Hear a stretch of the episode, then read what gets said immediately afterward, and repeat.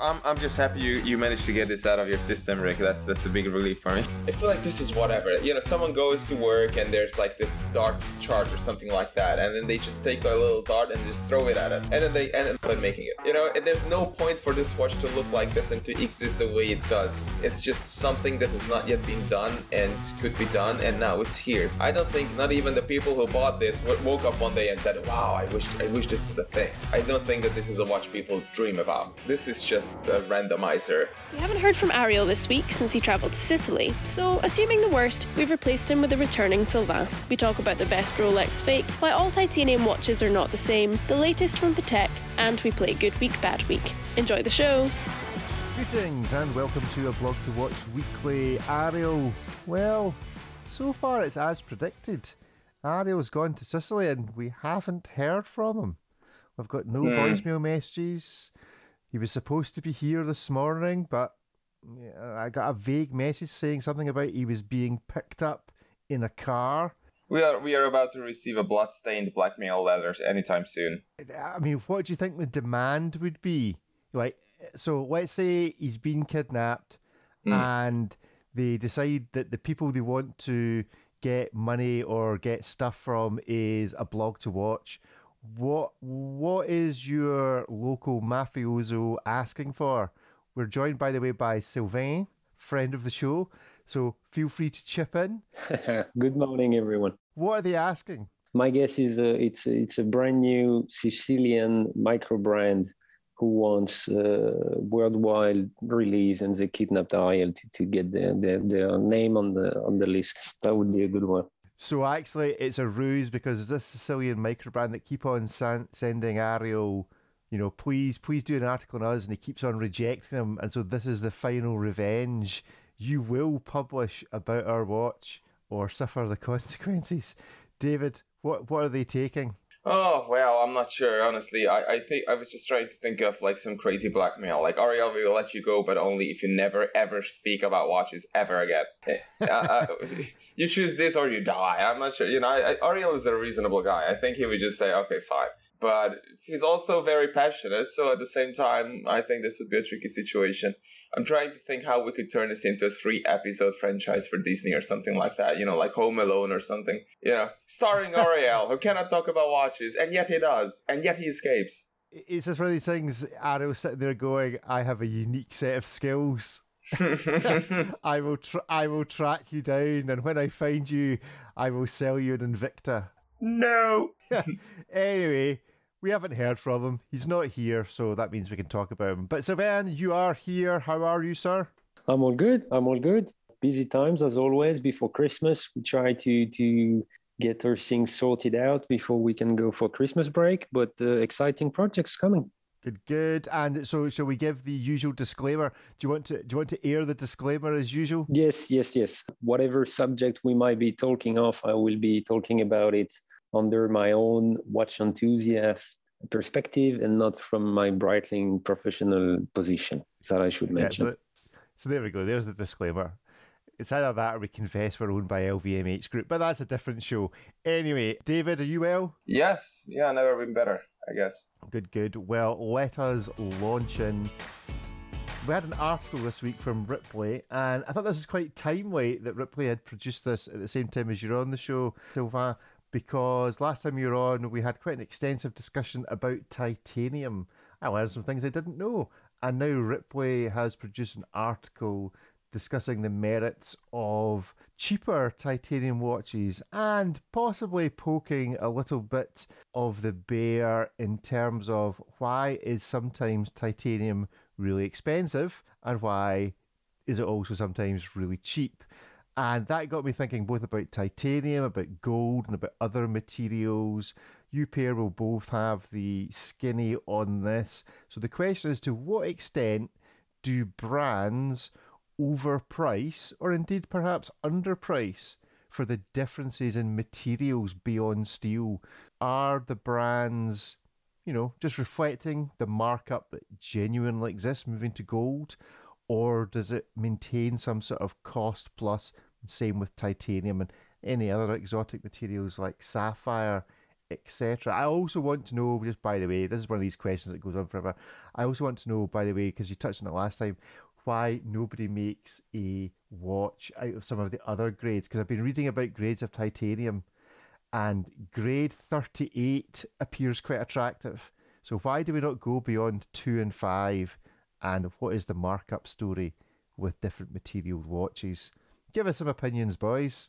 Rick, this this is like 17 questions in one. I think we should try and, and break it down into something that people can listen to and still get answers. So, yeah, let's get our um, priorities here. We, we normally record at half past six in the morning. We're recording at half past seven, so I'm slightly more awake. Hence the longer questions. okay, that explains it. It's a two minute long question. so, talk to us about titanium then, Sylvain.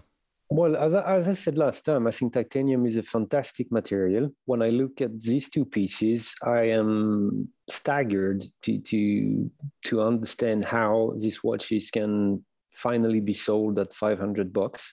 Uh, especially because I know from my perspective how much struggle and, and difficulties we have to manufacture titanium, not, not in the sense that it is technically hard to manufacture, but you have to set up a, a proper production line for it machining titanium is extremely costly because it uses a lot of milling heads because the material is very ductile. So, so I'm, I'm quite impressed by, by the technical prowess. Now I would have to look down in the specs and see what kind of titanium it is but overall, I think I think it's a fantastic entry point for any watch enthusiast to get to experience this material uh, in in reality. Yeah. So the two watches specifically reviewed were the Citizen Garrison, which is four hundred twenty five dollars, and the RZE Endeavor at four nine nine. It, it does appear to be a great deal for a great deal of watch. The issue then with titanium is not so much the cost of the material, but the cost is very much in the production of it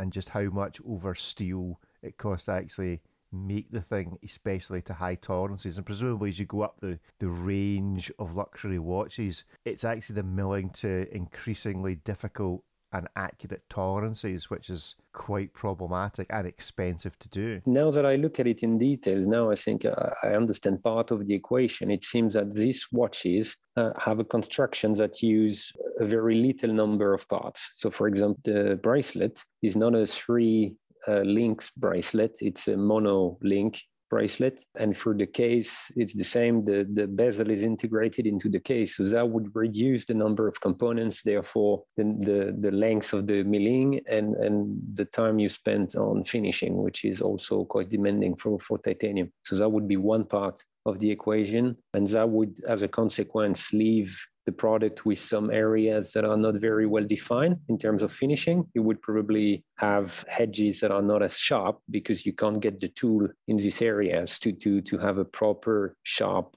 crisp uh, finishing. And are there other ways of dealing with titanium other than milling it, or is milling it really your only option? No, usually, I mean, for Breitling, we always start the beginning of the production with stamping for two reasons. First, that optimizes the, the volume of metal you have to start with. Uh, because what you don't want to do is to start with one kilo of steel and mill a watch head in it so that becomes at the end 40 grams of steel you would use way too much electricity you would burn heads uh, by hundreds uh, and at the end the, the metal is purely wasted so usually what we do is we start with a piece of metal that has a rough shape the contour, let's say the, the outside shape of a watch head, and then we stamp it 25 times. So that requires to make 25 dif- different stamping tools. And for titanium, you have to stamp it at temperature, in high temperature, which means you have to bring your piece under, I think it's 800 degrees or something. And then you stamp it one time, hit it up again and you have to do this process 25 times with every time a different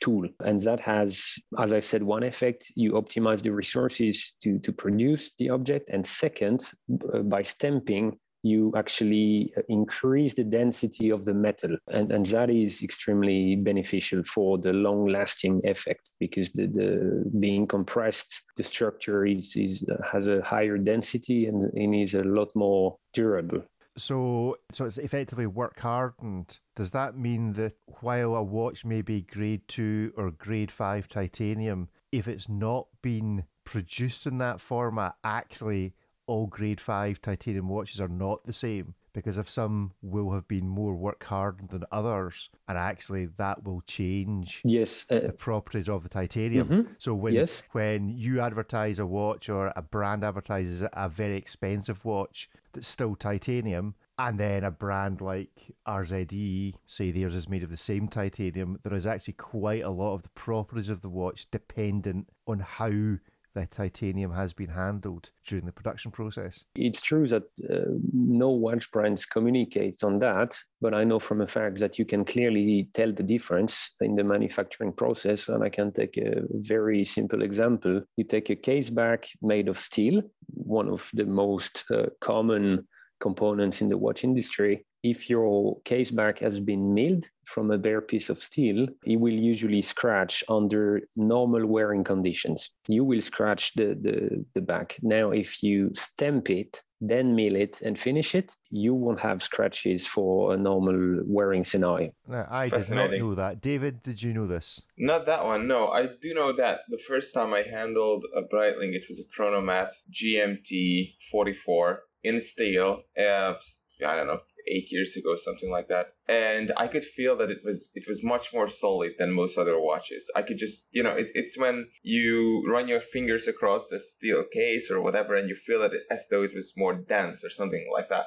And many years went by, and not that long ago, I was in a Breitling boutique, and there was a little event, and the team from Austria brought over this huge travel case or like this big box that had five or six different drawers in it. And in each drawer, there were parts at different stages of completion of a Breitling watch. So you could see many different stages uh, of a case being made from this really rough stamped thing that was like maybe 60 70 millimeters wide much wider than the case. It was just basically the uh, the middle case roughly with some lugs and you know the hole in the middle. And they told us that you know this go this goes through multiple heat cycles and stamping procedures and so on and so forth. And then i realized that what i felt many years before was a result of all this process that goes into it that does not go into many other uh, cases that are being made. If you if you are a hardcore watch enthusiast, I'm sure you've spent some time on YouTube, you know, googling or searching for manufacturer visit videos where cases are made at XYZ brand, and you will see that you know, of course, you cannot show all the 25 steps of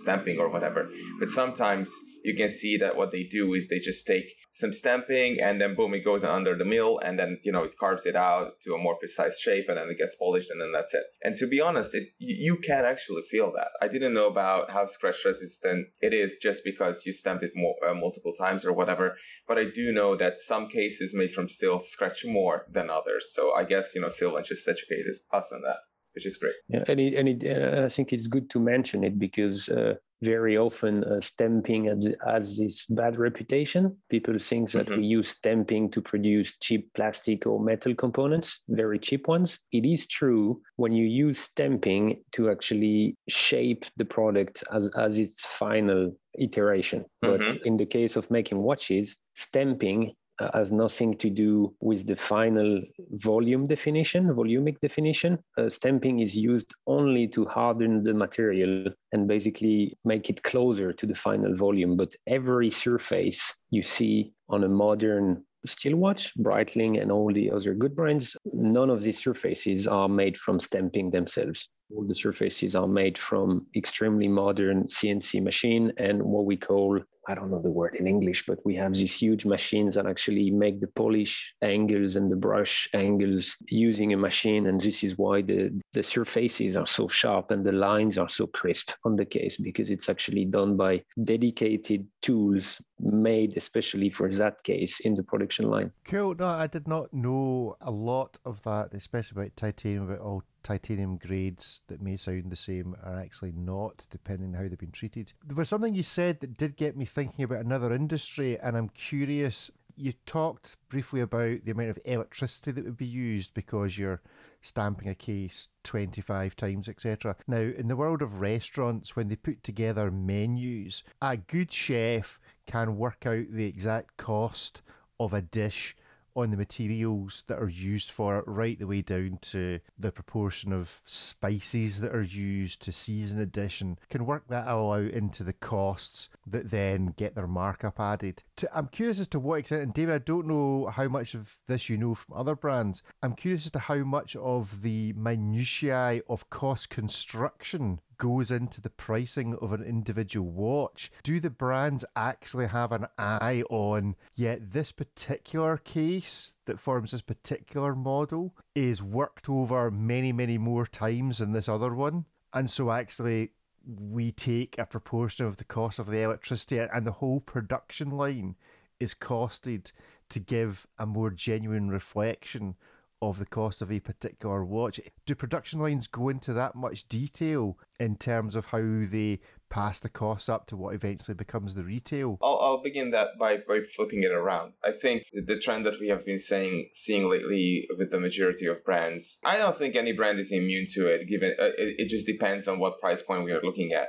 is that sure, you know, anything can be made beautifully into an unbelievably high quality and, you know, stamped 25 times and milled and polished by hand and so on and so forth. The question is, and, you know, this of course has a certain cost element to it, which is going to be much higher than something that is made not so nicely. So the question is, and the reason why I'm flipping it around is that does the customer uh, is the customer able to differentiate this can the customer tell that this case costs three times or four times or five times as much as a more simple case from a competitor brand, right? If a competitor brand has an iconic design of whatever, and people just flock to it even though it has the most basic case that you can possibly imagine and you could polish it with your eyes shut and it costs the same as uh, another case that was stamped 25 times and has a beveled edge and alternating finishing and perfectly integrated bracelet and whatever else that you can imagine. Then sure you know should we just go a little bit you know further down or simplify our efforts or whatever? And yeah so i think this is this is where it matters. If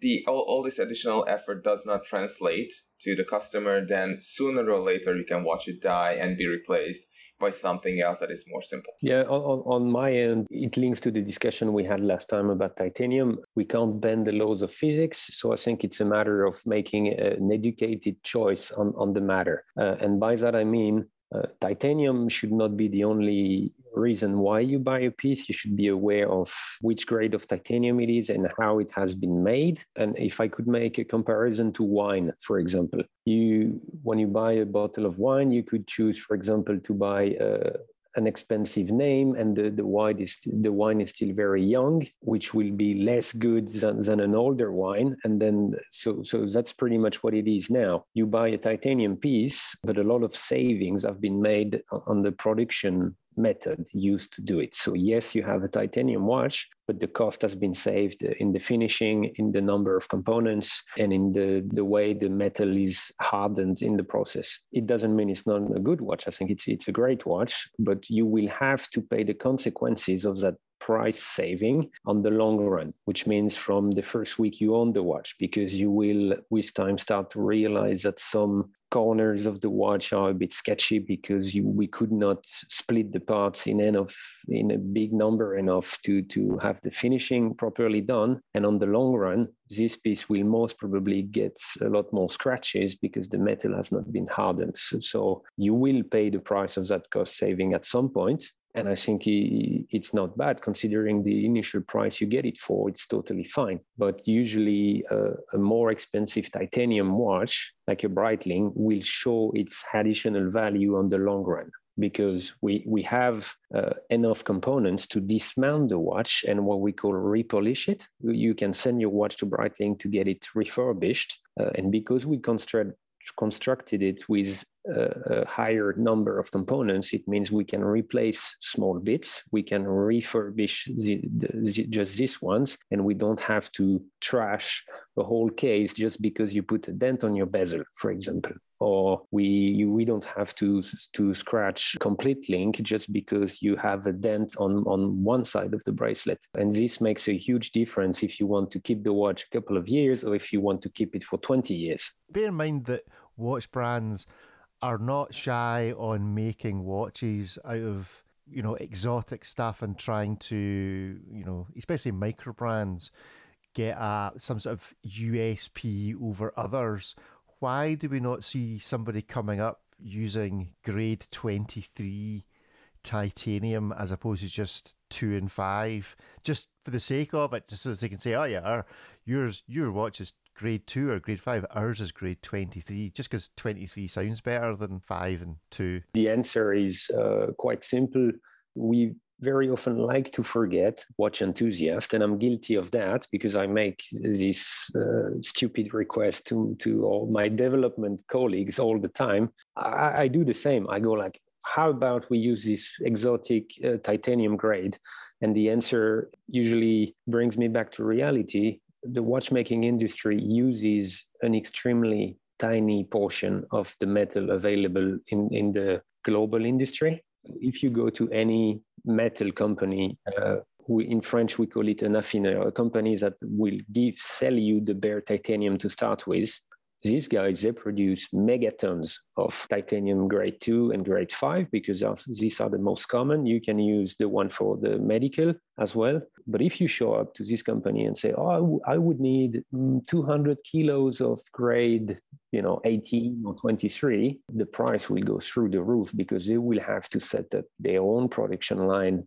for you uh, and the scale of that company is is way way way bigger than, than what's required to do that. So, so the price per kilo will simply become totally unrealistic and they will actually probably never do it for you. We have ordered in the past special materials uh, and i've seen it from my eyes ordering forms on paper where they don't even give you a delivery date. That's that's the world we live in. They say yes yes we'll do it for you. Here's the price but there is no delivery date because the company is so big and they have to supply for the automobile industry, for the plane industry, for uh, construction buildings and everything. And these guys are much, much bigger clients than the watch industry. So it doesn't matter, even if you are a super, super high end watch brand, unless you own your own metal tooling, like Rolex does, for example. But even them, they don't own the mines and everything. So they have to get metal supply at some point, and this is where you get restricted.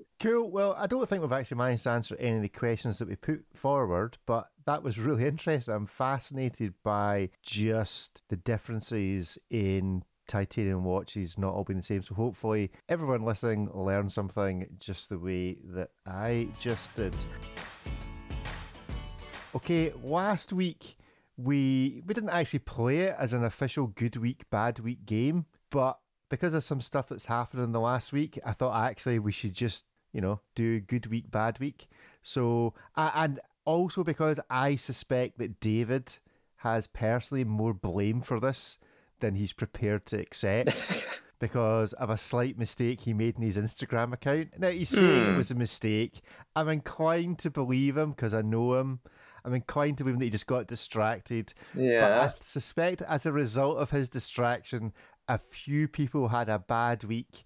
So this week's Bad Week Awards goes to all of those who fell for the Rolex fake letter. Oh yeah. Yeah. yeah in a number of people felt this is a letter that I originally saw actually posted on a meme account, which we'll come on to. But then a number of people picked up this letter as real, and it was basically saying that Rolex were going to slash their production by 50% because they were getting on board with the Swiss government in saving gas or electricity. Oh my or something. goodness! So they were going they were going to slash production as part of their environmental credentials. Uh. Anyway, and you know, do, doing their bit to help in the cost of living crisis. so the more you say it, the more ridiculous it sounds. Yeah. But the reality is, some folk fell for it, and some of them are quite good friends of ours. Yeah, that's what's Rob, true. I don't know if you're listening to this, but Mr. Watch Pro also did this and then had to publish an apology. I think the guys that watches TV may also have fallen for this. Jeez. And it looks like Paul Thorpe, possibly in his YouTube channel, because wow. there was a video that went up about Rolex and production that now doesn't exist. Can I just say that what happened was that I saw that. I posted uh-huh. it and immediately I was following up like, don't stop sending me this crap. Obviously it's fake I received a phone call. I went on for like 10 minutes and I put my phone down and I totally forgot it. And the next time, two hours later, when I opened Instagram, I open Instagram way too often. I was greeted Uh-huh. by this draft of the thing, and I'm like, oh my god, I haven't posted it. I just added to the noise. I wanted to take away from it. So how many? Because I sent you a direct message. It says, David, are you sure this is true? No. How many direct messages Here's did why. you receive? Yeah. Secretly going, David, David, you, you, you, you really need to post the sequel to your initial message. I okay, so I will obviously relieve Rob and and all the others in the media because you know it's it's easy to be trigger happy and we are under constant time pressure. But yeah, yeah, absolutely. people sitting on a toilet looking at this thing for like 10 minutes straight and can't make up their own minds Here, here's the here's how you can tell you ask yourself when was the last time that anything re- leaked from rolex technically never Yeah. right Uh-huh. sometimes like in march or april maybe there's like a blurry photo of something but you know that's the which is from an ad or from a printing company way outside rolex anyone within those circles would would never risk leaking something right because it's you know it's a mighty company so you, you really don't want to step on the toes of their lawyers let's just put it that way and then you look at this message and it was so badly written and just poorly uh, formatted and the whole thing was just was just off in a way that was unbelievable. And if you really know like if you're really into this whole thing and you don't even have to know anyone who works at rolex or you don't even have to go to a boutique you just go to their website or watch their social media and you see how weirdly rolex speaks about its products and everything it does. Rolex has a weird way about everything so to for them to someone sit down and oh here I am I will just write an email to everyone to say how you know how we are holding back production. That would never ever happen. They would find the most convoluted more secretive enigmatic way of doing that and they would send that in a weird language that nobody really understands. And even people who should know probably would leave left like scratching their heads like is this what they are really saying? Hmm i'm not sure. That's how it would go. Not like i'm the ceo when we are dropping our production in half. That would never happen so just use your you know critical thinking and and and just realize that okay there's no way this would happen no way Maybe, maybe, maybe we're all being double punked. Maybe it does turn out to be true. Just putting out there. can you imagine can you imagine if the ceo actually wrote this really badly he was just trolling everyone Yeah, yeah, exactly. It says, "I know what we'll do. It's it's it's a quiet October. Let's." It was the fact that it was a letter. Was the fact that it was a letter to everybody. Oh, it might just have said "Dear World" at the top of it. It was a letter to authorized dealers, clients, group members, and staff. yeah I mean, Rolex do like to go on about the fact that they don't have any clients because they sell via authorized dealers. They don't actually have anyone they sell to. So I'm not sure your client was. So Yeah. bad week goes to all those that fell for it. Good week goes to whoever wrote this because it is a piece of genius. yeah And to all the meme accounts, in particular, yes, Horological Dictionary did manage the, Hilarious. You know the, the scoop, the scoop on this. So they had a particularly good. Did you see this happening, Sylvain? Yes, yes, I did, I did. And I be, before I speak about this, I have a question for you guys. Have you Uh huh. uh, did you ever receive a, a paper letter from the Rolex HQ once? In reality, no, no. I mean, uh, did you? The- it- Only from their solicitors.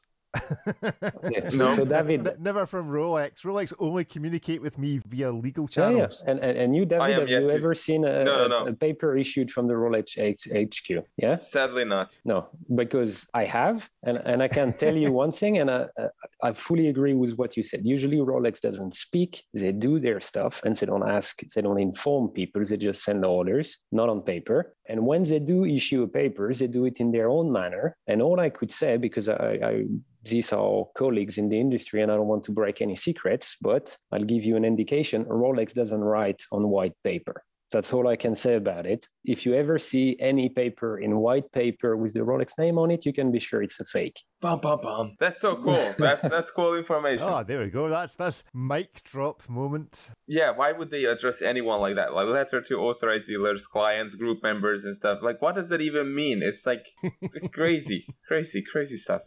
Even if you receive an email from somebody at Rolex that says "Good morning," that comes like Uh, that is followed by seven lines of legal, like just gibberish, saying that you're not allowed to tell anyone that somebody told you "Good morning" from Rolex because it's like you know it's the end of the world. So oh, and that's that's in the signature of every single letter that they send. That this is like highly confidential. I'm like, okay, It says good morning, but only for us, not for you. yeah, uh, disclaimer. that's right.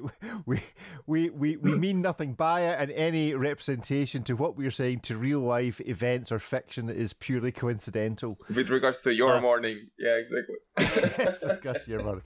So, anyway, yeah, that, that was good. It was fun watching that. On, I think there was about 20 seconds when I was like, wow this is this could be real. And then I realized I was looking at horological dictionary while doing it. So I'm like, no, it's not real.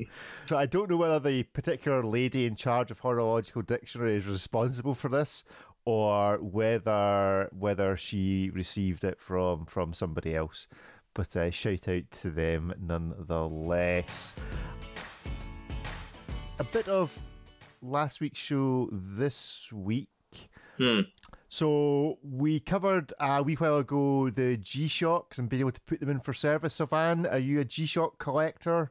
Do you have a bunch of G Shocks in a drawer somewhere? I had some, uh, and, and, usually once the I remember when I was a teenager, I usually started with the G Shock on the wrist, and once I had broken the strap, I would usually uh, tape it on on the handlebar of my race bike to keep uh, track of the race pace. I remember. So I had a special relationship with this, and you can't make them That's die. Cool.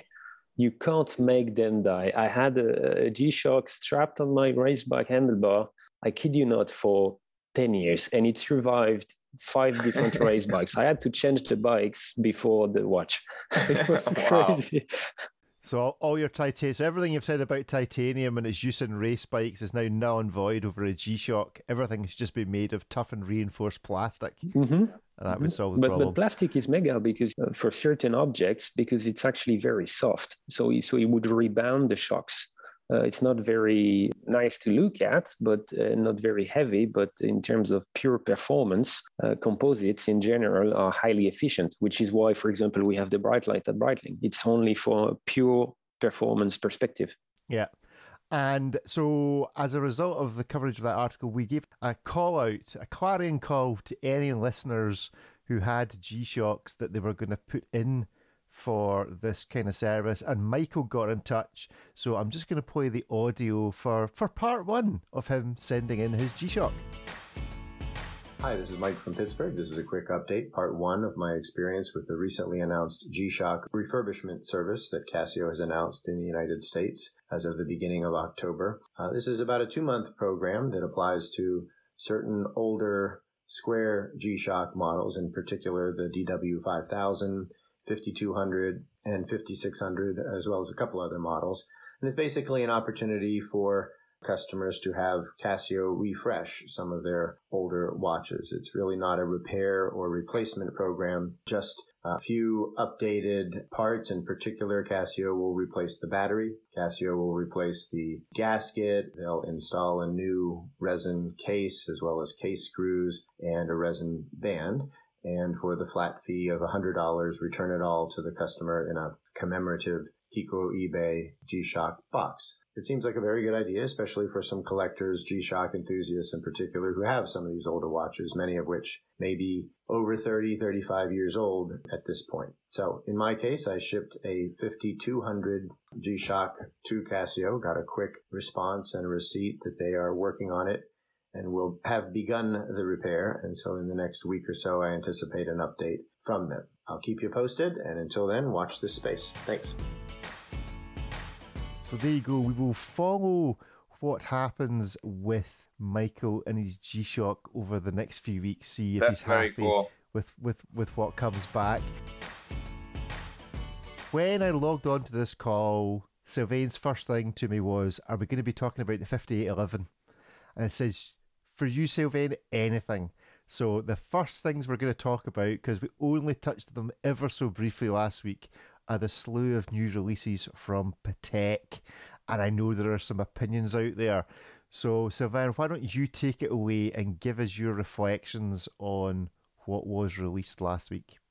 First of all, I should say I'm a Patek customer myself. I used to own two, and I and I sold one, so I still own one Patek Philippe watch. I, I love and I respect the brand, and I, and I would like to do a differentiation between two things the, the, the brand character and the products themselves.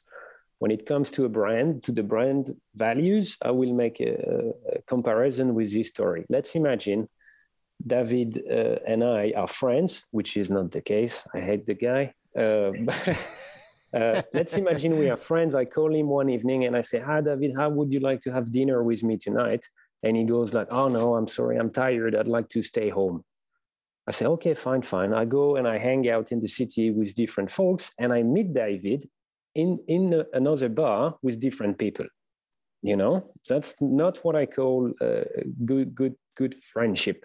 Yeah, in the sense like I would feel like betrayal. And that's pretty much how I feel as a customer uh, for the 5811. Why that? Mm. A year ago, when Mr. Stern said, I'm discontinuing the 5711 because I don't want my brand, my family brand to be associated with that product only, I thought it was the best move ever. Best move ever. I would applaud with both my hands and feet. I was like, oh, wow, this is like gentleman class level 99. And the reason why, the official reason was, I don't want my brand uh, to be associated with this, which is why I discontinue it fine. I, I fully understand. But yet six months or nine months later you release the same watch again? So so what does that mean? Like what you said before doesn't stick anymore? So so that's my problem. When i when i talk about brand values i personally as a customer have a problem with this uh, because unfortunately for them my memory is not damaged yet enough that i forgot what they said nine months ago. So, so, so that's my problem with with the, the brand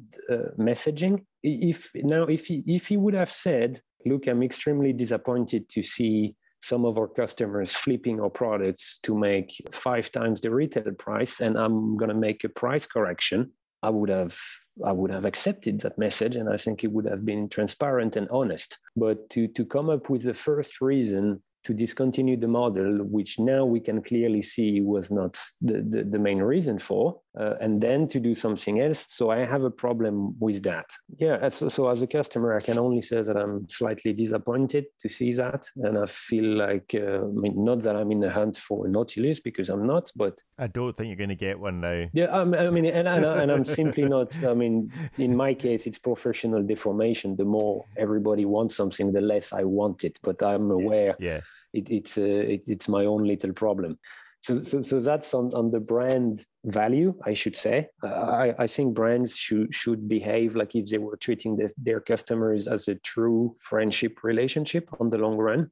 And the comparison I made, if you call a friend and he says, No, I stay home, and, and you find him outside and you basically see that he lied to you, I find it harder to swallow than just say, look, sorry, I'm going to meet with these guys tonight. I can't make it today. That's completely fine.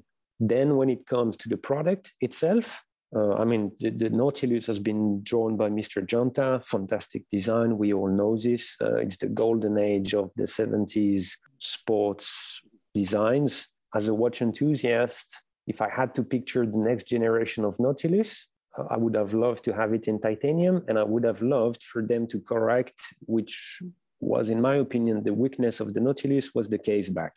And, and by the case back, I don't mean the case back itself. I mean the, the bottom surface of the case, the middle part of the case, which has always been sandblasted because of the shape. Uh, you could not get the tools to, to, to access the surface. So I would have loved Patek to do some retro engineering and find a way to complete the finishing on that surface, but they actually went the other way and melted the case back with the middle part of the case. Uh, and that I see personally as a as a downgrade, uh, as a, even cutting corners to some extent in terms of watch construction, because the new Nautilus, make no mistake about it, is now a two-part case construction instead of a three-part case constructions, which means if you want simply to regulate your watch, you have to dismount the whole thing, to my knowledge. Otherwise, I, I find the micro adjustment buckle uh, nice, up to date, uh, very much needed. And I have no doubt uh, that the level of finishing and the and the feel that you must be wearing this piece in white gold on the wrist must, must be extremely nice. So uh, yes, that's pretty much all my warm reactions uh, on that, which which may change if you ask me in two months again. I might change my mind that I, that I should say. But a week a week later, this is how I feel about it. That's what I should say. Yeah. I'm not a fan of Nautilus, never have been. I doubt ever will be. I just don't like it. I just don't like the look of it. Feels like I'm wearing Prince Charles on my wrist. I've got two big lugs sticking out at either side. Or no, he's not Prince Charles, King Charles. I'm not allowed to say that now because he's a king. But anyway, so never been a big fan of it. Fan of the brand, much like you are, but not particularly a fan of this. But it's interesting. I, I hadn't caught the whole uh, case uh, redesign in terms of simplification and some of the other things. So that's really interesting to hear, David. Yeah, I, I agree with Silvana. I, what I would add is that, um, yeah, when, when they canceled it, I felt like this is great and this gives them an opportunity to do something new.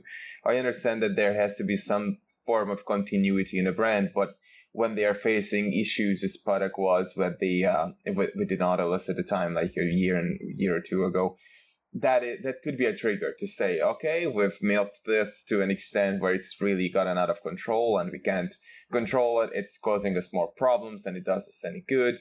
We've been very, very proud of it and we are always very proud of ourselves. So why not just, you know, pull something out that is new, that we create today? That would be the new Nautilus, our Nautilus, the Nautilus of the 21st century. So sure, they didn't make the Nautilus that much worse than it was, but it was you know uh, long overdue that they they ditched it and have created something that would follow its path. Sure, Patek needs a still sports watch with proper water resistance that is slim and great to wear and looks good and is a status symbol and all that.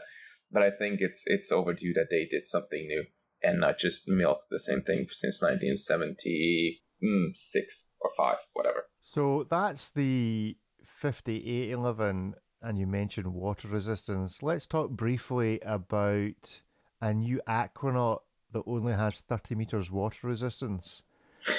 so, you know, Patek doing a Panerai move. let's produce the ladies' watch and let's give it zero water resistance on our premier dive line. So, this is the Patek Philippe Aquanaut Luce Rainbow Chronograph watch. Actually, quite a good looking watch again, never been a big fan of the Aquanaut, but this with the gem set bezel, I think actually works really well. But why? And I can kind of understand, yeah, the temptation is you want to produce a woman's line on a watch, you throw diamonds at it. Fair enough. But why have they thrown diamonds at it at the same time as giving it a water resistance of 30 meters. Do do women not go swimming? I think, you know, I would I would ask, I think women know what an aquanaut is. It's a scuba diver, right? I, I you know, it's it, that's what it means, the word.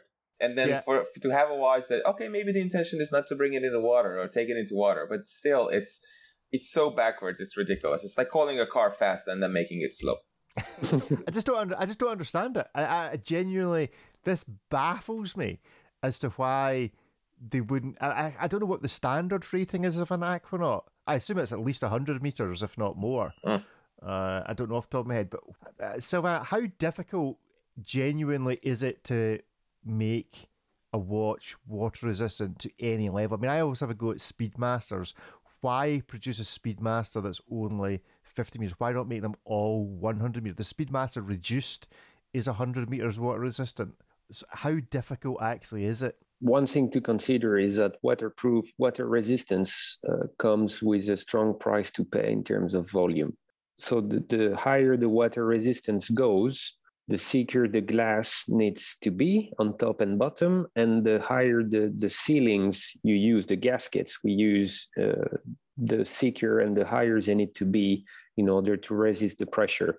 Same goes everywhere on the watch, including the gaskets for the crown and the pushers, if there are some, which overall in a case construction uh, has indeed a big impact. Uh, for example, if you take the slimmest, I will speak in, in, in, comparison of things that I know at Breitling, if I decrease uh, water resistance from 300 to 200 meters, I almost can gain one millimeter, one and a half millimeters only in glass thickness. So of course, water resistance play a big role. Now, the Aquanaut in its normal form, I assume, has 100 meters water resistant. I don't think it would be more because then the price to pay would be hard to swallow, especially on small size pieces. But here in this particular case, my guess, and I'm not sure because I don't work with Patek, but I suppose that the stones they used actually took the place needed in order to have uh, water resistance. Which, uh, and by that I mean, to use the stones on the dial, you have to raise the hands, uh, and to raise the hands, you have to make the glass thinner to to keep the same outside aesthetics. Otherwise, if you want to combine water resistance and stone setting, the overall watch would become a lot thicker. So that's my guess of what happened here. Yeah, I did wonder whether it was actually nothing to do with the chronograph aspect or anything, but it was actually wow. purely to do with the fact that they're putting gems on it. So you've maybe confirmed that that's the case because to get the gems sitting on the dial, Mm-hmm. Uh, they may well have had to make the glass thinner. Uh, Sylvain, you, you raised an excellent point with the stones. Yeah, I think that's that's what probably has happened. So let's move on to our final Patek discussion because I have some opinions on this. And this is the split second monopusher chronograph perpetual calendar 5373P001. Straight out of the bat, this is in similar Rolex left hand drive GMT Uncanny Valley. I look at this watch mm. and it looks like it's upside down. But that's not Which my main is. that's not my main complaint. My main complaint is that this watch does what I hate perpetual calendars doing, which is they tell the month and the day in windows, but then tell the date in a hand. If you're gonna have a perpetual calendar, either use dials for them all for the day, the month, and the date, or use windows, you know, rotors with it written on. Don't have me trying to read one thing in a dial and the other thing in text. I'll let you off with if you're IWC, I'll let you off putting the year or the leap year in a, a window.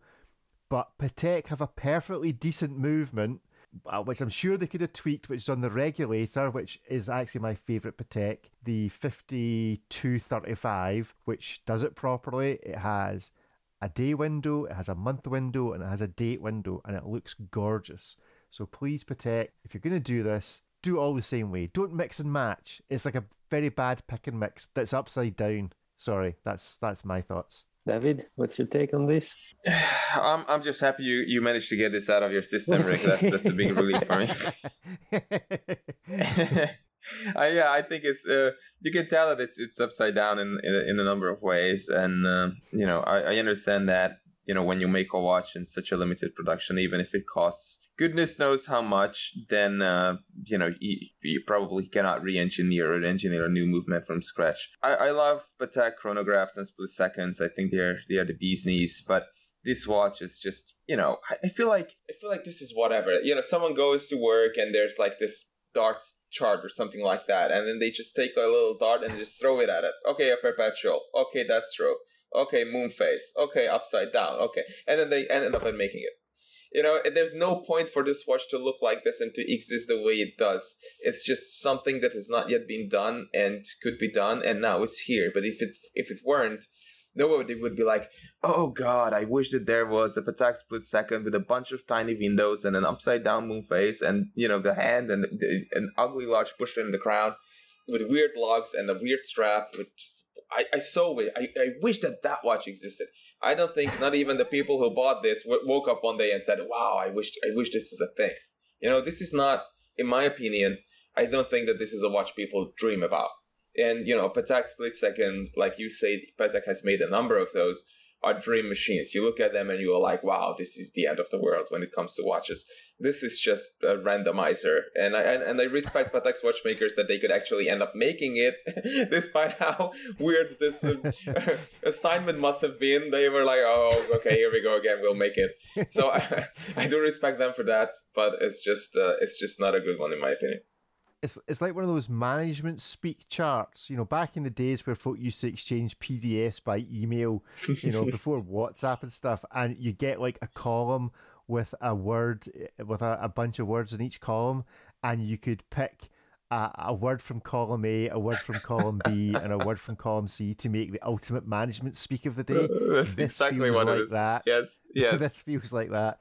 Sylvain, have you ever been in a meeting where someone has demanded that you must make this watch and you must make it as a Destro watch? No, I, I haven't. I haven't. I should not never say never. Maybe this the this meeting will will come one day, but uh, not yet. No. And if somebody did come in and say, "We've got this perfectly decent watch, which we don't produce that many of in right-hand drive," I know what we should do. We should re-engineer the whole thing so as we can make it left-hand drive. Would they be exiting via the window? in this case, I'm not even sure if if it, if it takes that much energy to to to, to, to do this. No, but but seriously, I think you. Uh, I'm still trying to. I'm, I'm looking at pictures of the case. One good point I uh-huh. should mention: on on the side wall of the case, you have this uh, inner pocket. Uh, on, on the case wall which is actually horizontally brushed. I should mention that this is extremely hard to achieve from a case manufacturing uh-huh. standpoint, and I applaud Patek Philippe for being able to pull that kind of technical prowess. Uh, extremely hard to achieve, so bravo. Uh, the Destro concept, I mean, it's, it's not new, as we all know. So I'd love to believe that uh, that Rolex and Patek talked to each other and they decided to go on this weird trend. if that's the case, uh, please next year release them at the same time so that we can see it's a master plan. Because no, but because right now it makes it makes Patek look bad, and uh, I don't think it is the case. But I still have it in my mind somewhere. I'm like, oh, is it because a year ago you saw a Destro and now you wanted to do the same very quickly? So mm. you know, same. Are we aware of any designers from Rolex that may have moved jobs in the last three to four years to Patek and were in at the ground floor when Rolex were talking about it and then just brought the idea across? Because clearly Patek have been working on this for a while. They didn't just come up with this last weekend. Presumably they saw the Rolex release at Watches and Wonders earlier in the year and went, oh, jings, we've got one of these coming towards the end of the year. That the planning didn't start taking place after after Watches and Wonders? I'm not sure because I mean, in terms of what conception, if you if in terms of technical construction, if you look at this new product compared to the original one, the hands are the same, the case look like the same. If you flip the whole case upside down, you would end mm-hmm. up with the same product. Bracelet, you just have to clip it on the case 880 degrees what you have to rebuild is a dial and a dial for nine months is, is fine to produce. So i would actually question if this is not a, a consequence of, of a gmt destro. Wow. That's mm. uh, that would be quite something. And if that's the case it's sad. I mean patek doesn't need this yeah? And and as, as a consequence as a consequence it happens that the nautilus is also also grew by one mil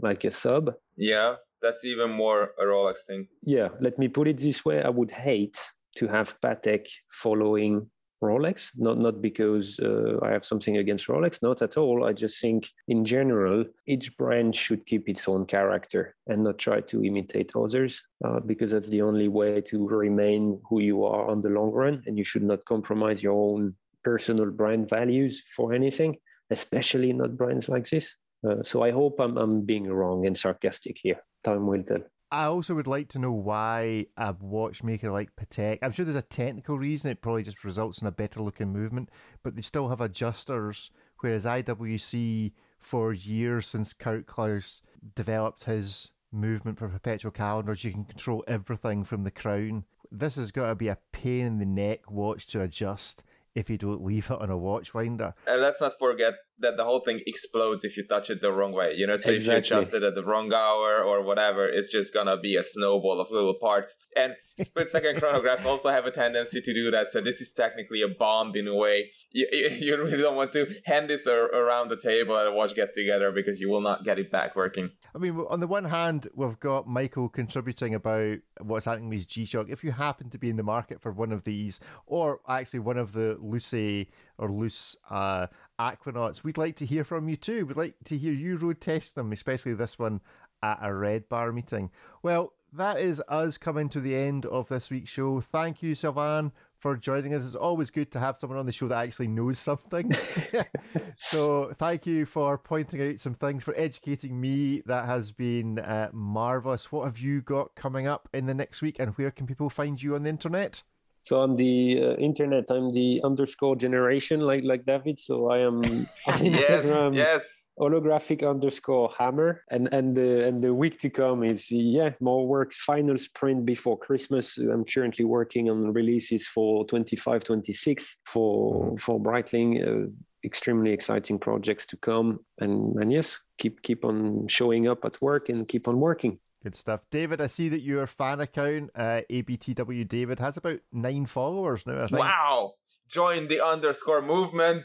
I, that's you know Sylvain and I are flying the flag, but there's yeah there's a, there's another account without the underscore. It's ABTW David, but if you want the real deal for now until the, the new one takes over, a fan account that you guys set up to tease me, which you have succeeded with, you know, spectacularly, uh, it's ABTW underscore David. That's true. Good stuff, good stuff. And uh, you can find me at, at Rick TikTok on Instagram. Do contact the show podcasts at a blog to watch.com. We do enjoy receiving notes from you. We've received a couple others and they will get played in subsequent weeks. So do keep in touch, give us your opinions, things you want us to talk about, or just stuff you want to tell us just because you want to tell us it, just because you feel you need to let it out somewhere and you've decided that we're the people that you're going to tell. So thank you for joining us. Tune in again next week. Goodbye. Thank you guys. Ciao. Thanks everyone. Catch you next week. Bye bye.